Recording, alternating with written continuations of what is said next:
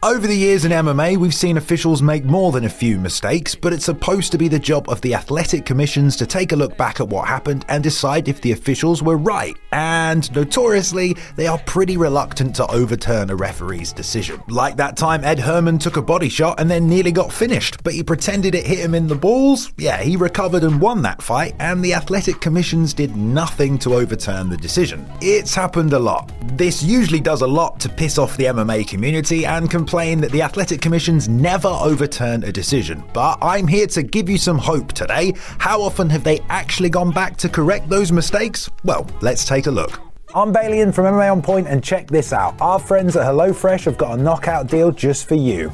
If you haven't heard of them by now, HelloFresh is a meal kit delivery service that will ship boxes of fresh ingredients just to you to make mealtime that little bit easier. If you want to get in shape like me, it's not just about training hard, it's about eating clean as well. Their fit and wholesome recipes make it easy to eat well without sacrificing flavor so you can maintain your goals and feel good about your food choices with HelloFresh. Yeah, that means no more boring chicken, rice, and boiled broccoli. You caveman! So, no more five rounders with overcooked pasta. Use the link or go to HelloFresh.com and enter code POG MMA July 16 for up to 16 free meals and three surprise gifts across seven HelloFresh boxes, plus free shipping. Skip the grocery store and spend more time training. The HelloFresh Market is a one stop shop for all your mealtime needs. They got breakfast, lunches, dinners, and more. More on this later, but for now, here are 10 times Athletic Commission's overturned decisions. Number 10 Baby Slice versus Craig Campbell. Well, I'm sure most of you are familiar with Kimbo Slice, the street fighting YouTube legend who became a boxer, then an MMA fighter. But how many of you knew he had a son who also fights in MMA? Granted, he's not had that many fights, but all of them have been in Bellator. He was 3 and 2 with surprisingly two submission wins before he's matched up with Craig Campbell, who was making his Bellator debut. It was a good chance for Kevin Jr. to finally get a win streak going, and 30 seconds into the fight, Baby Slice threw a kick that Craig caught. He ran him into the fence looking to get a takedown, but Kevin invented his own version of the Travis Browne elbows against the cage and slammed one into Craig's temple, and then followed up with a ton of strikes to the back of the head. It was all over, according to Goldberg, and the ref declared Baby Slice the winner by TKO in just 38 seconds. John McCarthy was on the broadcast, and he thought that at least one of the strikes was illegal, but that Campbell was in motion when they landed. The ref Brian Miner didn't really seem to care though, but it was Michael Mazzulli from the Mohegan Tribe Department of Athletic Regulation who spoiled the party. After reviewing the tape, he determined that the injury that stopped the bout was the result of an accidental foul, aka blows to the back of the head. As the fight had only just gotten started, they declared it to be changed to a no contest, which kinda sucks for Baby Slice as that was his first TKO as a pro, but he did hit him in the back of the head. So, rules is rules, innit? Number 9, Fabricio Werdum versus Renan Ferreira. After the former UFC champion Fabricio Werdum fought out the last of his UFC contracts, he chose not to re sign with the promotion, and four months later, he announced he'd signed a multi fight deal with the PFL, the Professional Fighters League. Lots of new opponents, lots of new opportunities, and a chance at $1 million. Not a bad shout, really. His first opponent was a fellow PFL newcomer, a 6 foot 8 Renan Ferreira. The bell rang, they both ran at each other and collided mid-air like Olympic ice skaters. Doom then shot an immediate takedown, and 12 seconds later, he had Renan on his back, and he kept some suffocating top pressure until Ferreira swept him, but he landed right into Fabricio's triangle. Renan started raining down blows whilst Werdum kept squeezing, and then, like in a flashback to his fight with Fedor, Renan tapped on Werdum's shoulder. But the ref Keith Peterson didn't see it, so Renan kept blasting Fabricio until he let go of the triangle and looked towards Keith, who still didn't do anything, and then Renan just sort of beat him unconscious. Commentators did spot it on the replay, but it was too late. The fight was declared a win for Renan. But then justice came riding in on a swift, swift steed. Good old Keith wrote a letter to the New Jersey Commission, though. He stated if he saw the tapping action in real time, he would likely have stopped the fight and awarded the submission win. That was enough for Commissioner Larry Hazzard to overturn the result to a no contest. Still, what a hellacious beating to take, though.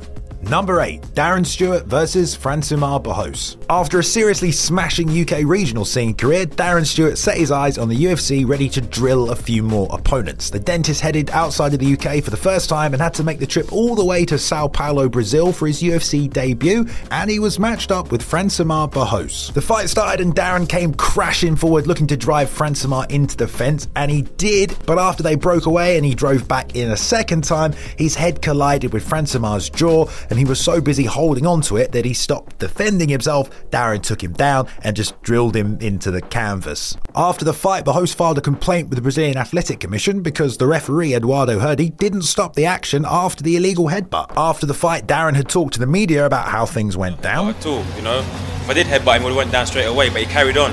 So, like I said, fight's a fight. But unfortunately for the dentist, that's not how the Brazilian Athletic Commission saw things. They believed if the ref had acted differently or asked for an event replay, it would have been clear the headbutt influenced the outcome of the fight. So they overturned it to a no contest. The host was over the moon, and Darren's two minute UFC debut counted for nothing. Number 7 Greg Hardy versus Ben Sosoli. After the Prince of War's NFL career came to an abrupt end, he found mixed martial arts and after a year or so of training made his amateur debut in 2017. His lack of experience didn't really matter though because the UFC gave him a shot on the Contender Series anyway, and after two appearances and two more TKOs in less than one minute, well they'd kind of already drunk the Greg Hardy Kool-Aid at that point, so he became a UFC fighter. The only way to get there is to shoot for the stars, so I encourage everybody out there to shoot for the stars, man opportunities come and you have to take them. That's that's the only thing that I'm doing. You've done no wrong to me, man. You're awesome. Thank you. The Greg Hardy experiment had begun, and you know what? He didn't do too badly, really. That was until he was matched up with a combat wombat Ben Sosoli. Greg was on a two fight win streak, and it looked like, aside from all the controversies so far, the Greg Hardy experiment might actually work. He only went and did something bloody stupid again, didn't he? In between rounds two and three of a hard fought fight, Greg was gulping down some deep breaths and asked his corner if he could use his inhaler. Yeah, not something you see every day in MMA. Shadow proof. He can't do that! Hardy has previously revealed he suffers from exercise induced asthma and uses an inhaler every day. But, I mean, come on, you, you must know. You can't do that in MMA, mate. Apparently, he had disclosed the use of the inhaler in his paperwork for the Massachusetts State Athletic Commission as well as USADA. He won the fight via unanimous decision, but shortly afterwards, the MSAC stated the inhaler was not pre approved, it wasn't in accordance with their regulations, and so they overturned the win to a no contest. That's some marsupial justice right there. Heavy is the head that wears the crown, and I am more than a king, I'm king of kings. Number 6, Charles Oliveira versus Nik Lentz. The Carney and Do Bronx have been battling like Highlanders for the best part of the last decade, meeting each other three times in the UFC octagon. Charles had just joined the promotion when they fought the first time and it went down at a fight night in Pittsburgh. It was an awesome back and forth contest with scrambles and submission attempts on both sides. As the second round was starting, Nik locked up a guillotine, Charles rolled out of it, and then as Nik was getting back to his feet, Do Bronx drilled him with an illegal knee right to the face. The ref Chip Snyder apparently didn't see it. Even the entire audience, the commentators, basically everyone except the guy who was supposed to be watching out for the illegal moves did. Charles swarmed all over him, and in 30 seconds he was on his back, squeezing the life out of him with a rain of boos just coming down from the crowd. It was declared a submission win for Charles Oliveira as everyone just chanted bullshit. Joe Rogan came up for the post fight interview and he told everyone that he'd spoken to the commission and they would be reviewing the fight. Yay! That got everyone cheering again. And he wasn't wrong. By Wednesday, the decision was handed in by Executive Director of the Pennsylvania Commission, Greg Sirb, which simply stated We reviewed the tape, the knee was illegal, it will be changed to a no contest. Still, they both got fight of the night bonus, so at least that's something.